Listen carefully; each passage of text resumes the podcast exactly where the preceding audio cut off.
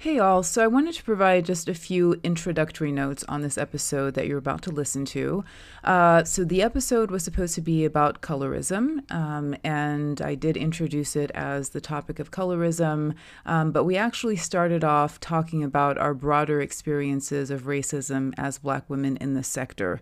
Uh, but stick with it because we eventually do make our way full circle back to um, the original topic of colorism.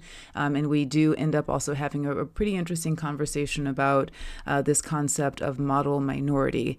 Um, a few interesting highlights um, that I, I, wanted to bring to your attention from this discussion. Uh, there's a pretty intense, but I think much needed focus on uh, the trauma that results from the constant experience of racism and this discussion for me ended up being way more personal, I think, than I had uh, originally anticipated. Another interesting highlight um, is from uh, Dina Scippa, one of our guests, um, and she shares her perspective and her experiences of racism in the sector as someone who may be considered by some as white passing. Uh, and then Rosebell offers a pretty unique perspective, I think, of her experiences um, of racism um, and gender inequality and sexism um, as a Black African woman working in the sector. Um, and I think her perspective really also points to um, some of the differences um, in. Mm, I guess the relative privilege um, that is afforded to um, to Black American women, for example, um, that have gone through a Western education um, and whose language, whose first language is English, um, and just the, the differences in in treatment there, which I, I think was pretty interesting. So there's a lot to reflect on, a lot to unpack. I also really want to encourage you to check out um, our guest Dina's podcast uh, called Embracing Enough. It's an awesome podcast. And also check out her coaching company, Enough Labs. Uh, the link to her website is included in the episode notes. And if you are a Black woman working in the aid, humanitarian, development sector, and you have a story you want to share, um, or you think you might want to share it, please feel free to direct message me on LinkedIn. Happy listening.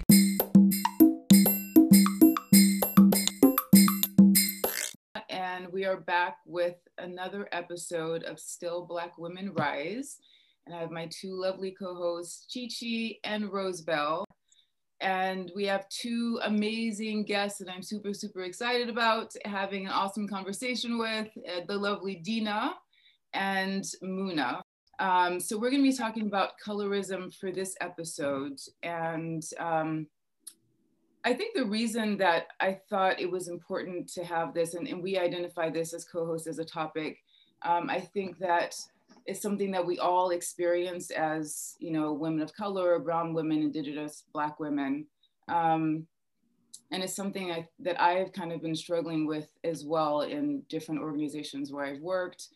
Um, and then currently I'm kind of seeing with the racial equity movement, there is like this, you know, this emphasis on is it white on black racism, white black racism. Um, and I think the colorism piece and the sort of discrimination that we experience amongst ourselves isn't really talked about. Um, and the reason I felt it was important is because in the aid sector, I don't think that they get it, meaning like white people. Um, and I just get a little bit frustrated with this weird, maybe deliberate substitution of Black people for more comfortable versions of non, non-white people. Um, so um, we're going to be talking about this issue. It's a very informal discussion, and Muna and Dina were gracious enough to um, want to share their personal experiences with it. Um, so they're going to be sharing, you know, how that showed up for them in their personal life, in their professional life, um, you know, how it's impacted them professionally and personally. And we'll all be sharing as well. So it's just, you know, building off of, you know, their personal stories and having a broader discussion about this whole issue. Um, so I will let Muna um, begin. Are you still there? I'm here. Hi, uh, my name is Muna Massaquoi. I, wow, I've been working in the field of development for about 15 going on 16 years now, um, primarily working with what we in DC refer to as the Beltway Bandits. Um, they're a group of sort of medium to large size international development firms um, for for quite some time. And i think with me in the professional front race has always been sort of the elephant in the room especially when having discussions with white leadership because 9 out of 10 of times it's usually an all white cast of members in the room mm-hmm. um, that in itself of course creates an immediate wall or at least in my in my existence there's a wall there because when you're dealing with that sort of seniority um, you you want to attain to be at that level. You want to see people that look like you. And i think that helps bridge the gap or helps give a young woman of color a young black African immigrant woman of color um, the empowerment that she needs, or at least in, for me, that I needed to feel as though I was in the right place, to feel as though there was space for me to navigate in this industry, and also to feel comfortable. Um, I found myself changing my speak often to make sure I made my white counterparts comfortable, not being too loud, not being too vocal. Um, I you can't see me now, but I'm West African, so I talk a lot with my hands. Mm-hmm. Dina can understand that. So can you, Maimuna? Yeah. Um, so having to tone that down. So I think it was only until about 10 years into my work experience where I was like, you know what? I'm not even being myself. I'm not being my true self because I come to work every day play acting, if you will. Right. Play acting to just survive professionally, to just at least have that 1% of my leadership take me seriously. Because mm-hmm. as soon as they see me, they see an African woman. I wear my hair naturally. I have tattoos and there's an automatic sort of stereotype that comes with all of those things as a black woman. Um, i know that if i was a white woman and coming to the table with all those things oh she's cool. Oh she's unique. Oh she's there are all of these positive adjectives that tend to go with that. Um, and for me i found that it was much harder in fact to deal with white women in that particular professional setting. The one category or the one demographic that I thought would be more accepting, more accommodating, more understanding and nurturing ended up being probably one of the worst in terms of my professional experiences. Uh, fast forward to a year ago, I had a really traumatizing work environment. And I'm not going to say the organization's name, but I'm sure people can Google, um, where I was dealing with pure racism. I had a colleague that was openly saying racist things. Um, I reported it. At the time, leadership didn't take it seriously.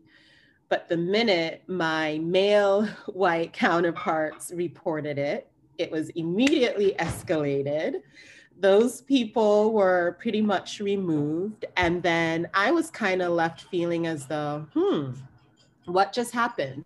Did my voice not matter? Did I message this in the wrong way? Did it seem as though I was whining or complaining? I think there's an expectation, and not just in development, but in life in general, that Black women need to suck it up. Yeah. And I don't know when that expectation got started or has evolved, where it evolved from.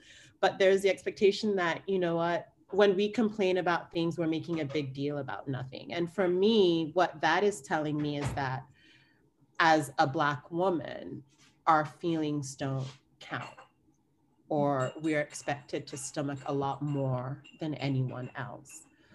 Um, I I think at the end of the day, what I realized was I wasn't being my true self. Um, when I left that organization, I did a lot of soul searching. I spent a year talking to therapists because I was traumatized. I, I didn't think of it then, but I was dealing with 15 years of anxiety. I was having panic attacks and I wasn't knowing where they were coming from um, until I started seeking help and realized that, wow, this stuff has been built up for so long and I've been masking it in so many ways that I couldn't do it anymore. So I needed to take a break.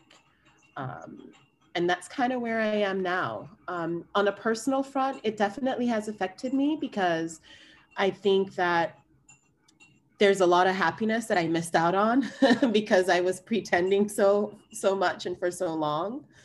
Um, I think that there are a lot of job opportunities that I probably would have sought out, but because I was feeling so insecure about my professionalism, um, how good I was at my job, um, I questioned myself quite regularly. Um, and so I was very mindful of where I wanted to end up, what kind of work environment I wanted to put myself in. And I never made that paramount before. Before it was always, okay, what's the job title? How much am I getting paid? And now I realize it has nothing to do with that. You could be happy with making half of anything. It's more who are the people am I working with? Do I have a nurturing work environment? Do I have a work environment that's not full of microaggressions or racist people? Or, as Dina put it before we started recording, a toxic work environment? Um, we we say it with our girlfriends with our our peers our family and we say it in such a casual way but there truly is an issue with toxicity in the international development space.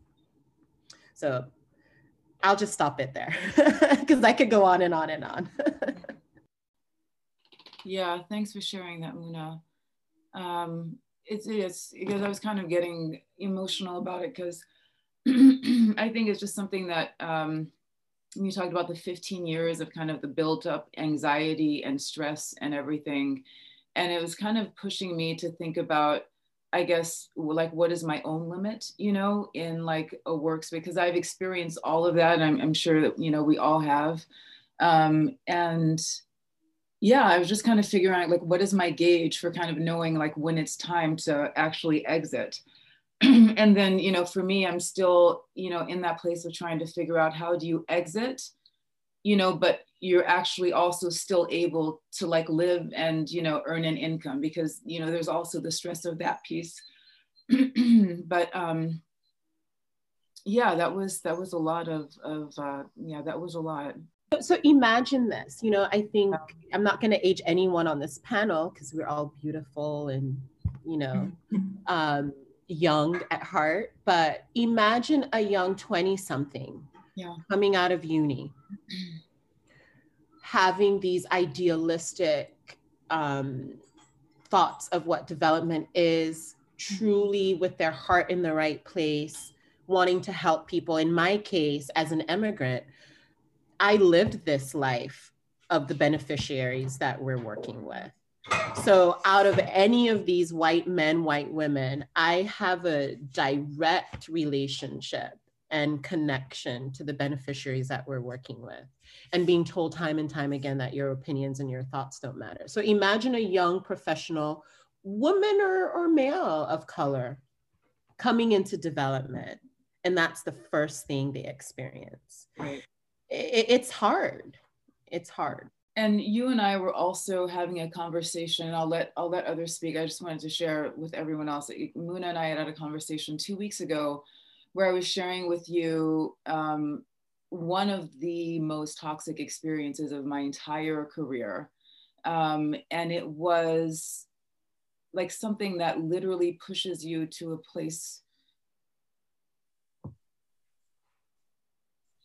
I'm sorry. Okay, sorry. Mm. I don't think there's any need to apologize, Maimuna. Yeah. It's just, I think it's frustrating to hear Muna share her story because it's, you know, that's what we're all going through. You know what I mean? And that experience for me was so traumatic. So I get it, you know? Um, and I think I, I just at a point where it's just, and that's the whole purpose of this, you know, this series is basically to allow us a safe space to share these things because we don't have those spaces in the organizations where we work. You know, it's just, you know, as much as they can say, oh, bring your authentic self to work and all of these things, you do face, you know, consequences for doing that. Um, and I, I don't know if the solution is is totally leaving or I, I really don't know. It's just, you know, you kind of hear all of these stories over and over again. And it, it really just is like, at what point does it fucking end? You know what I mean? I had to, I'm, I feel like I'm still detoxing from that experience. And you get to a point where you literally start to doubt yourself and you start to feel like shit. And you start to feel like you don't, you know, you're not, you don't have the capacity or the skills, you know, and all that. That's how they literally break you down to like nothing. And you have to find the resources and the willpower and the strength to literally build yourself back up and I've gotten to a point where I literally am just incapable of bullshit now and you know have made a promise to myself that I am not going to take it anymore. I'm just like, you know, whatever I'm just not going back there. It's just, you know, I'll say what I have to say and you know, if there are consequences for standing up for myself and so be it because it's just I get it, you know, it's just like years of that built up and it's I don't think that we stop you know, as Black women and women of color, that we stop long enough to take stock of all of that trauma, you know, and then you add to it just the stigma even around going to see a therapist and admitting that you have a problem. That whole stereotype of the superwoman, you know, um, is harmful because it's just it's not it's not true. It's it's really harmful. I think one thing for me, and I know Dina, you've you've got, I mean, Dina and I go way back, so we know what we've got. Um, but I think you're you're right, Maimuna. I, when you start feeling that in, intense feeling of doubt in yourself, when you start thinking about, well, am I worthy of this job? Do I belong here? Is there someone better than me? It's not you. I think that for me is the epitome of microaggression in the workplace. When a colleague or colleagues and supervisors have treated you in such a way that it's now turned on you. You now start questioning yourself. And it took me a long time to realize that that wasn't me. I'm not the stupid one. I might not be the smartest one in the room, but I'm definitely not the dumbest one in the room. And I didn't come this far in my career by being stupid or lazy or any of those adjectives that one might hear these days. Mm-hmm. It comes down to knowing yourself. And that's why I was saying for a long time, I was play acting. I wasn't willing mm-hmm. to know myself. Yeah because I thought the myself that I love so much was not acceptable. I just want to jump in to um, just acknowledge both Maimuna and, and Muna. Um, seeking out resources externally to try to process all of this is formidable.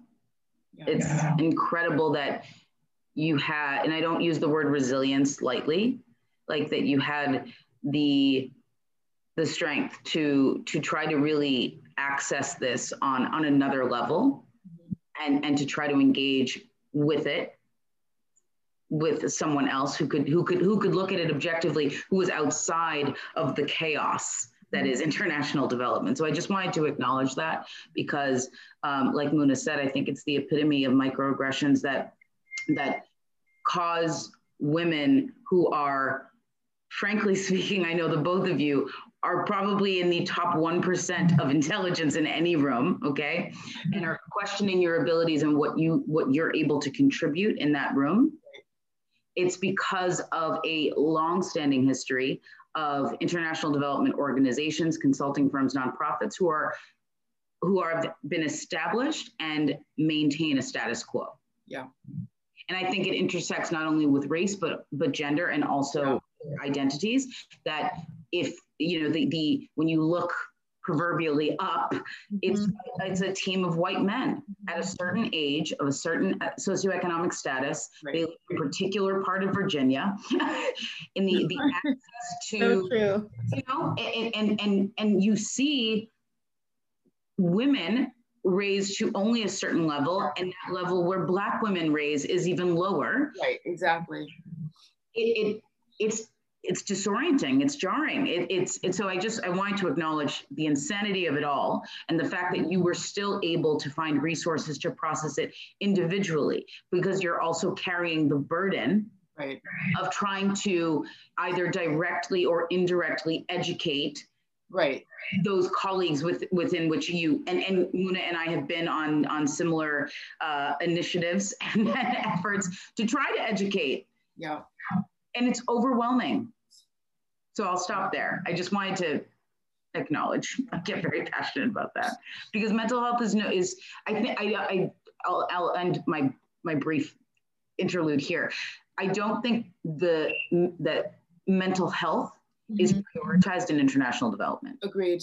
I think there's this overwhelming, you know, overarching belief. Yeah. Suck up you know you should be you should be happy to yeah. be here. Yeah exactly. Yes feel grateful to have a position. Absolutely. Yeah. Yeah. And that's the hypocrisy of it all right? It's so I, I just find that look at what we do for a living or what our mandates are on the activities that we do. And we are not and i say we meaning these organizations are not practicing what they preach. Yeah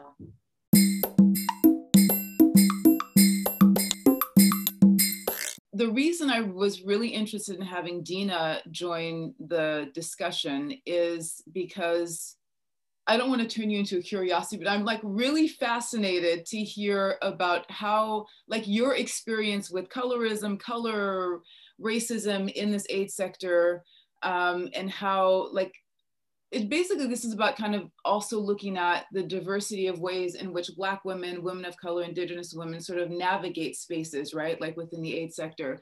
And i think dina your perspective and your background is really interesting because you're half italian and half uh, cape verdean. Um, and i'm just really fascinated to kind of understand like what you know how you you've experienced this like in in the sector. Um, and yeah, and then just continuing this this discussion. But I, I wanted to give Dina, yeah, the space to to share as well. Sure. Well, I, I want to be clear to just upfront. I definitely am not uh, speaking on behalf of women and, and their lived experiences in the in the sector. So I can definitely offer um, what my experience and also observations have yeah. been. Right. Yeah. So you you mentioned I'm, I'm half Cape Verde and half Italian um, that has left me with my identity being very um, people have been very curious and not really sure where i land. And so i think with international development where i started off working as a recruitment assistant you know very very junior um, in a washington d.c based consulting firm and then moving my way up, desperately wanting field experience because I said, What is this all about? It doesn't feel real, only doing it from here and never getting the opportunity. Then applying to Peace Corps, uh, not getting accepted, having to seek out other pathways.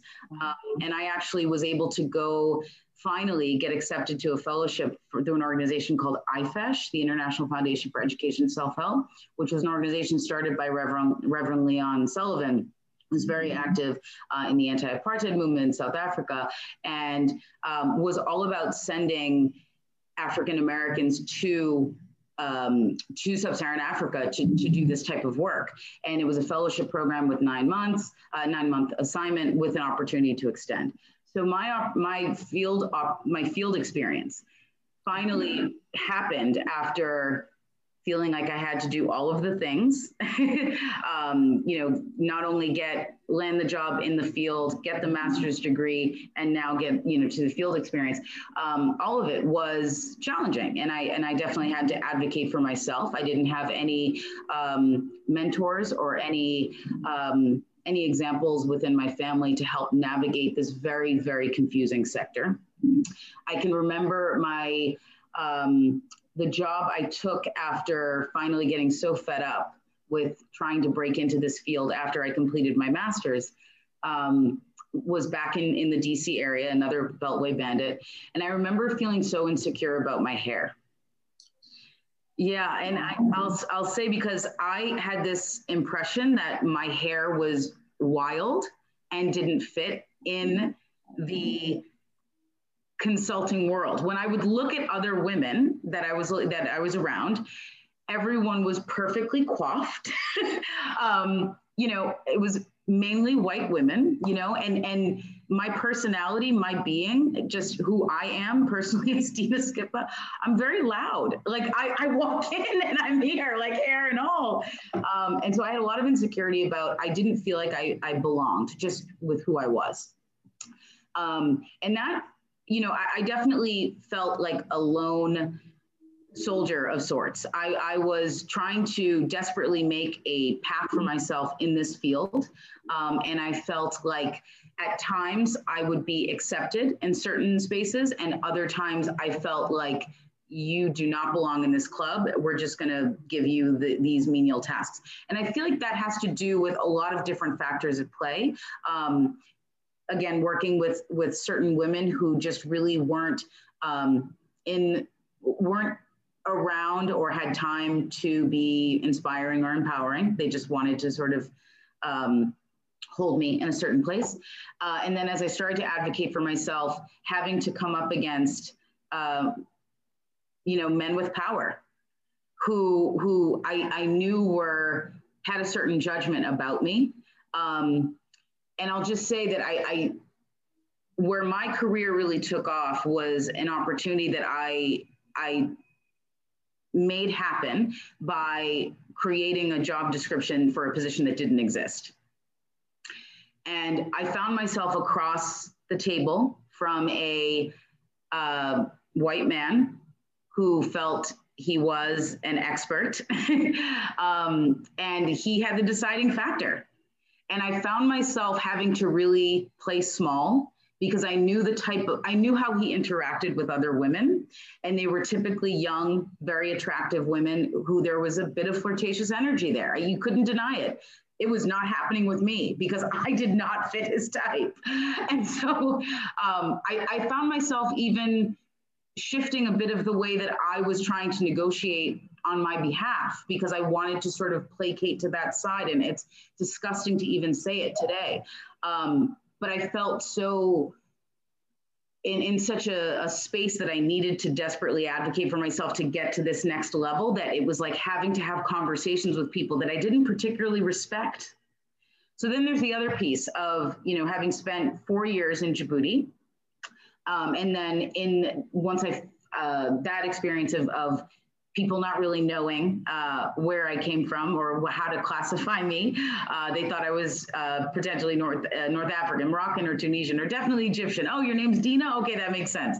I have found myself just being, you know, people make decisions about my identity and and and what makes them comfortable. And I have to say, at 39 years old, I'm having more conversations about my own identity and how I feel like I've never truly led with a declarative definitive identity i've, I've sort of whatever people have felt more comfortable with. So I'll, i know i'm jumping around a bit but i hope this is is is helpful. Yeah, yeah. there was an experience i had with ifesh. We were in a training uh, before we were we were sent off to our respective uh, assignments. And i remember someone asking like what are you and she's definitely not black. and then other people will say, well, I definitely don't see you as white. So there's been this, you know, I lead with, I'm half Cape, Cape Verdean, half Italian. What that means in this field has given me an, uh, a perspective, uh, especially growing up and learning about Cape Verde, but never having visited. I grew up in the US, grew up in Massachusetts, but there's been a long history for me of not not fitting in, not looking like the rest of my peers in high school, to then going to a school in DC where I felt mm, I felt like I was in more of an inclusive environment, to then jumping into international development where I felt like that high school feeling again, where I didn't really belong.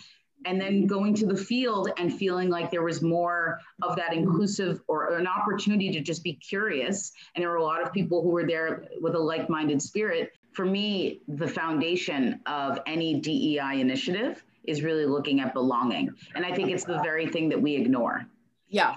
how do we make space and how do we demonstrate these performative efforts that we are inclusive? And inclusion, steps towards inclusion, does not necessarily equate with belonging. Yes. there's something so profound inside of what is the organizational culture that's that, that's that's created to foster more belonging and how is that being translated to you know are, our the, those field yeah. operations Muna and I uh, share share you know know of stories where that that very um, the fact that that was not the, the, the tone of the organizational culture not being explicit allows for so much gray area for people who are in field-based positions and senior leadership positions to have carte blanche to say and do whatever they want and without any repercussions. So that means from sexual harassment to microaggressions to being completely insensitive and inappropriate in your statements. Um, and, and I think that that's a really dangerous path to be operating in such a cavalier, you know, way. Yeah. Yeah, a lot, a lot of reflections, definitely for me. Uh, starting maybe the conversation just now about because colorism also like intersects with the culture we are talking about and maybe all of you have like you came from somewhere or different places but people like me i just come from my home and this is where i'm from and in that conversation can be very different for um, for people like me like you're just coming from this one area and people see you as this mm-hmm. and how they see you is so different. Maybe sometimes these layers um, even not be able to be blessed somewhere sometimes can be a privilege because then you get to some room that nobody would see you as threatening in that sense. Um, and in, in, in, in being cognizant of like the different layers it's not like it's very complex because we are dealing with different complex uh, mm-hmm.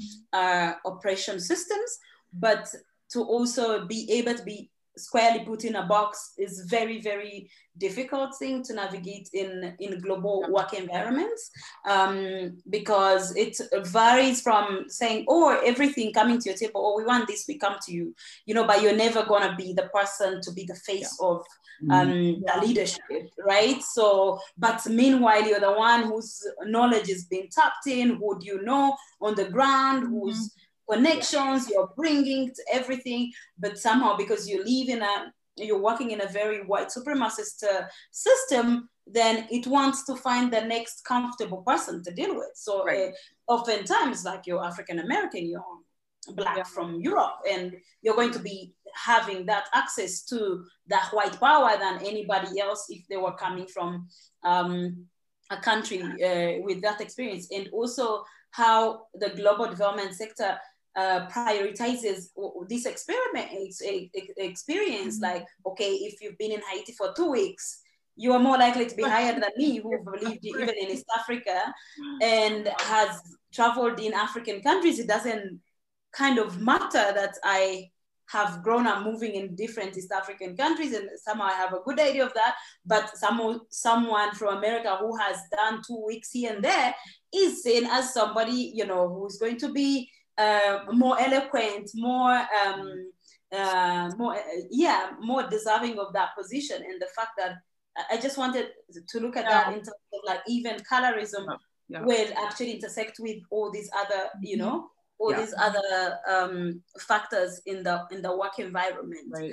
And yeah, and um, for example, for me, my own experience has been in international organizations um, what Muna, uh, you know, pointed out, uh, the, the, the, the curious case of the role of white women in upholding white supremacy and it still works in these organizations that i actually went into organization when a white woman i had attended school with recommended said oh she will be the best person to work with mm-hmm. then i come to that organization she wanted to, to exert power over me you know, mm. and she had no um, we were not even like uh, she was not in any hierarchy in terms of even reporting right. but she thought she had brought me in. I'm like i am qualified. You might have recommended me to somebody but i'm actually qualified. And and there was a lot of, of stuff like the, the bosses are white men mm-hmm. and whatever she says goes you know i cannot be hard and uh, i've dealt with those situations where you have in this big white uh, supremacy system with a lot of white men and the organization was probably 80% male in the, in the first place. And she wields so much power over you um, than uh, you know like uh, than than anything. So like you have to play to to, to towards her than even mind about whether you're about to uh, to do your work and then the other experience has been actually working purely in a white in a white woman-led organization, which is another exhausting, traumatizing experience because that happened after I did work with um, an international organization with very male, white male led, and now I worked with a small organization, um, but white women led, you know, and I was one of the two Africans to be hired as the first hires in that organization. And I was to be best here in East Africa as some, uh, together with a uh, another colleague. And I think nine months after we joined that organization, we, we were recruited like, okay, we are trying to open an East African office. We want people qualified to be able to advance this work in the region. We're like, oh, nice. And besides, it's a small organization. Uh, I was done with huge organizations whose impact I cannot feel and I can't see my contribution. So I thought this is good. But nine months into the job, this organization did a, a, um, a, restructuring of, of sorts. They did not give an example why somebody was my boss. Suddenly I had like three uh, supervisors and one was based in Latin America, speaks very little English, and I still had to prove myself to that woman.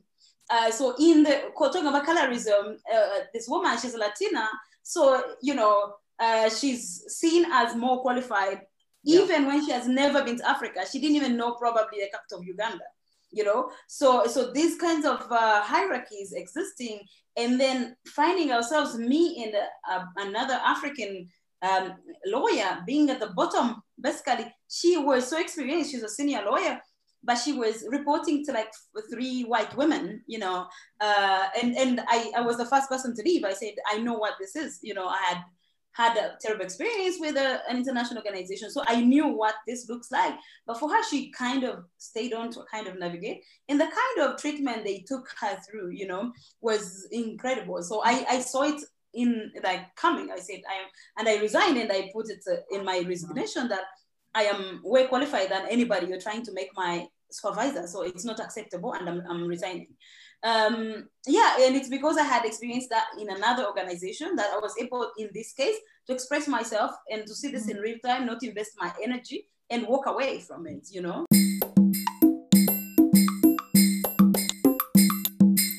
I was speaking to a friend who works in a predominantly white organization and um, she was just talking about like somebody was applying for a role there and they wanted to know like you know what is the level of representation of you know non-white people in the organization? And so especially at senior levels. And so she went and she looked up you know all of these senior directors and I think let's say there were like five of them. And out of the five I think like four of them were South Asian men and I'm like, there are no black people. Like, you never see black people. And it's really starting to irritate me. And I'm not saying that South Asians are like horrible people, but it is literally just like there are, if you compare stereotypes that tend to be associated with Black people, especially, I think, the certain stereotype, like you're saying, Rosebell, that's associated with Black Africans. And, you know, the more, I don't know, proper positive stereotypes associated with South Asians, it's just, there is this substitution that I feel is happening, and that white people in this sector start to just become um, what is the word? Not resigned, but what is that word? Complacent.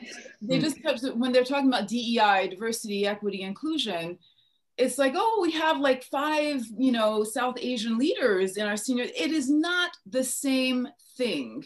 It is not the same thing, and I don't know if I'm the only person who feels like this BIPOC thing, that acronym is turning into a word mm-hmm. and they're not actually breaking down each individual piece of that to really understand the layers and the nuances, you know, but it's just, that's why I wanted to kind of have this conversation. It's like we don't really talk about that, and it's difficult to get across to them. I was working in one organization, and um, the person leading all of this DEI stuff is a South Asian person, and it's just sort of just a lack of understanding, I think, of leadership to kind of understand what that looks like no, I don't feel comfortable going to that person. And I just, for me, there's a whole history of experiencing racism from that community, but they just don't seem to get that. And this person somehow is a figurehead for all non white people in the organization and speaks for everyone. And our perspectives are totally different, our experiences are totally different.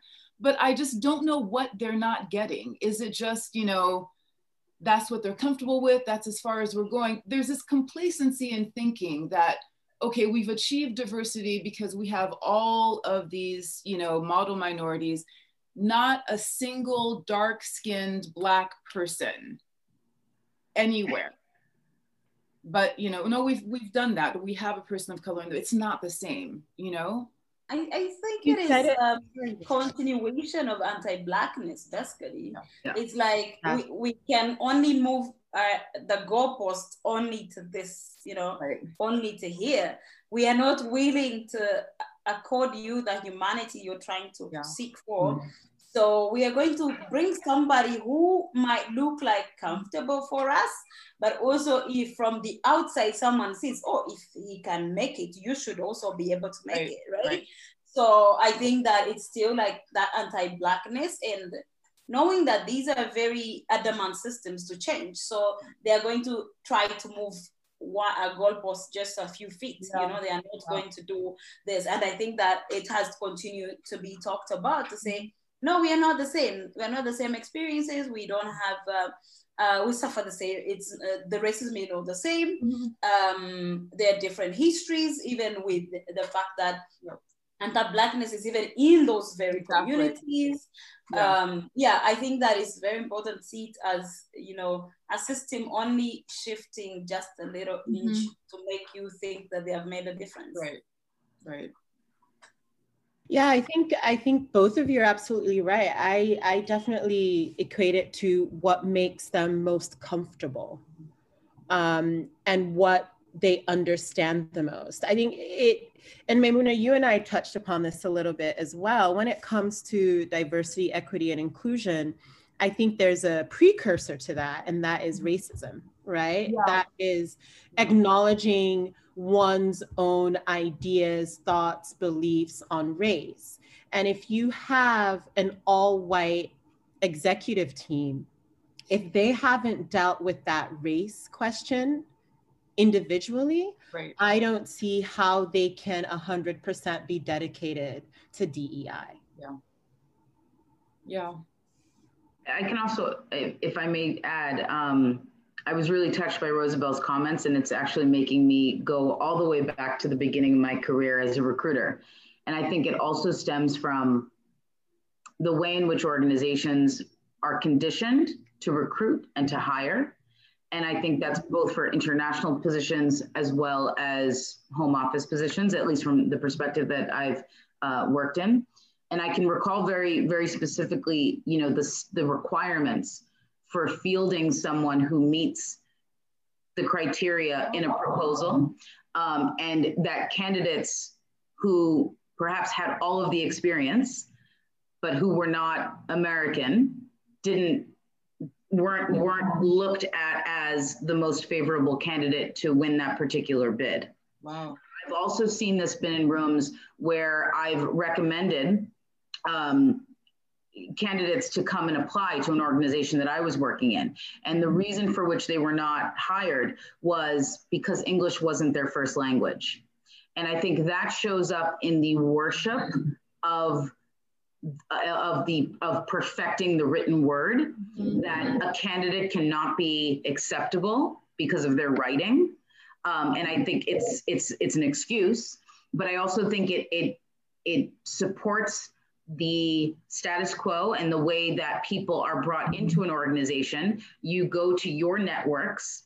You tend to recruit from the same university networks, the same types of people, and that that continues your leadership pipeline if, that person d- decides to continue with that organization. So I think all of these reasons come up that that justify certain profiles of people being brought in. And I think the same case can be made, Maimuna, to your point about um, South Asian candidates being more acceptable.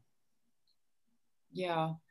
Yeah, I, I'm still, I continue to be surprised by how resilient white supremacy is and how people want to really hold on to that and I had an experience that I shared with Dina, you know about it, and Muna as well. Um, I had an experience um, being on um, a panel where, you know, there was a highly qualified, amazing woman of color, and she was South Asian. They did incredibly well and surpassed the white female candidate. And yet, still, we get to the point where the white women on the panel keep going back to this white female candidate as being completely incredible.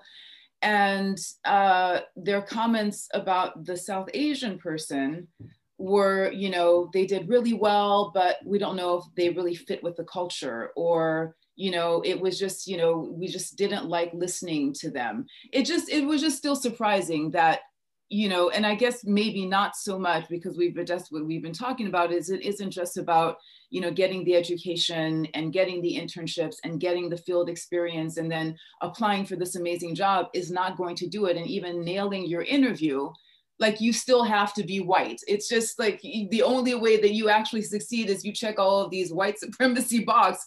And it's it was just literally you know it was just baffling to me. Um, it's just, you know, no matter how qualified this person was, they don't fit the culture, which is code for you're basically not white. So thank you, but no thank you. And I just something that's coming up for me is a reflection. You know, I can recall um, a previous organization I worked for that what you're talking about, Maimuna, is the, the code for which you know justification is made there's absolutely no reflection being done from those in power to say right.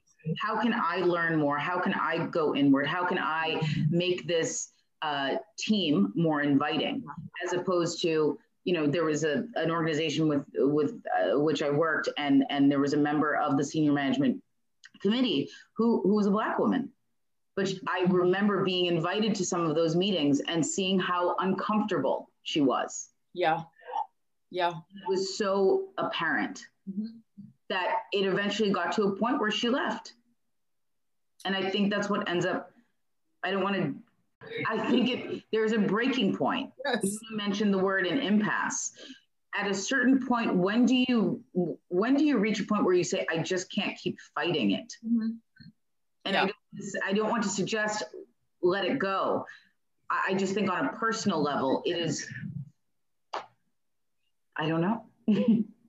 it's exhausting. It's impossible to just be in a bubble, put your head down, and just quote unquote do the work, you know, because I think all of the microaggressions we were talking about, these very subtle triggers, because of a conversation or you know a zoom call or a comment or hearing about a story that another black woman or brown woman experienced and you know being aware that there is this gaslighting that's happening. I think your point muna about i don't think that for me this is like a light bulb moment is yeah i think the anti-racism work should precede like the dei because i think the dei is the very politically correct superficial you know, nice and comfortable to deal with peace. And we're not really addressing the elephant in the room. And, and you're right, until we actually do that, I don't think all of uh, this other stuff matters because I shouldn't be sitting there as the only Black person reminding everybody of what your commitments are. You know, it's, you know, and it's not even like I'm saying just hire this person because they're not white. Hire them because they are extremely qualified and because they bring a specific perspective of like intersectionality and understanding what all of that means that a white woman will never have of race and ethnicity and how and gender and how all of that intersects. Um, but it's just I just continue to be surprised by how that pull towards you know the white candidate still like and every justification that they throw out there for why the non-white candidate is not the one despite the skills and qualifications and what that person has proven i feel like we need to we have a little bit of time left, but I, I feel like, like I always look at Rosebell for inspirational statements, which is because this was so heavy and I feel like I'm just mentally drained as a result of this conversation, which was also nice to be like in community with all of you and just feeling supported. Um, I still feel like it's good to end on, on a positive, a positive if, if I could I offer something? Yes, please. I, I would just say that and Muna knows the story that I'm that uh, that I'm thinking of. I think there's power in creating space. Um, and when I say Muna knows about this, the very reason why I, I left one of my organizations was because the space that was created to have real, authentic conversations wasn't something that was appreciated. It was actually feared and created a lot of controversy. So I am leading to a positive statement. I think, Maimuna, what you all have created in this space is actually allowing others to hold space for those who have had this type of experience and to actually speak speak honestly and truthfully about these experiences so that they don't have to continue to live in secret.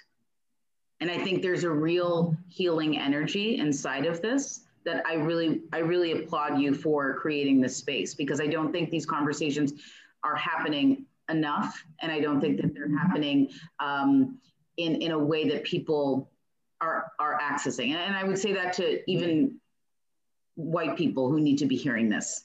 Right. You know. Yeah. Thanks. Steve. So I just want to say it's it's it's commendable.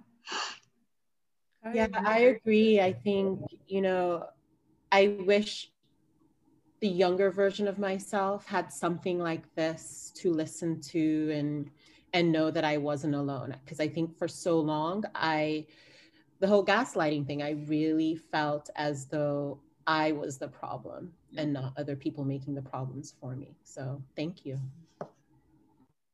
Um, I wanted to say something that uh, really, like all uh, experiences are connected to the fact that you know we have to look at the the sector itself how it grew and whom it claims to work for. And i always say like the majority of the time it's about trying to tell formerly colonized peoples that you can do this for yourself so you need us to do it for you. In all these entities we might need the to work because we come from these countries we have these backgrounds that we need to work. And um, but I think like being aware of why actually these entities exist yeah. and inter- integrating that, you know, someone said like at the end of the day, the job is to work yourself out of this job. Right. Because there's no need to be having these organizations. I think if countries could stand on their own, if we didn't have neoliberal, um, you know, mechanisms that are continuing to get money out of our economies uh, every day, and and then just to know to be cognizant of that infrastructure that the reason you don't fit in is because it was not meant for you. It was not meant for us. And to be cognizant but also um, of the fact that it's a supreme it's a white supremacy system that the color is one of them and how it intersects with culture and constantly pushing it to say, okay, you need to reform. It's not enough to just like yeah. include me. I am not here, but you need to actually dismantle your relations with the people you're trying to work with, with systems, with government, and to make sure that we shouldn't be needing these in a few years. You know, we shouldn't, if we are going to be honest. So I think on that macro level, but also as Black women on the micro level, to be cognizant of how color in itself in our own communities it also reflects it's it's it's it's it's really looking towards whiteness that that yeah. that actually brings a certain um, kind of violence even within our own communities about color how we see in my community they will say brown person mm-hmm. instead of saying in the global context but to be seen like the lighter you are, the more you know deserving you are. So and I think like in the spaces we come in to be cognizant of that, that we also take part in that. Actually, it's yeah. part of like subconscious yeah. uh, that we need to fight. Uh, we need to look out for people who are not like us, who are maybe or knowing also color, but also other factors, you know, uh, that can actually bring that diverse lived experiences that we have as Black people.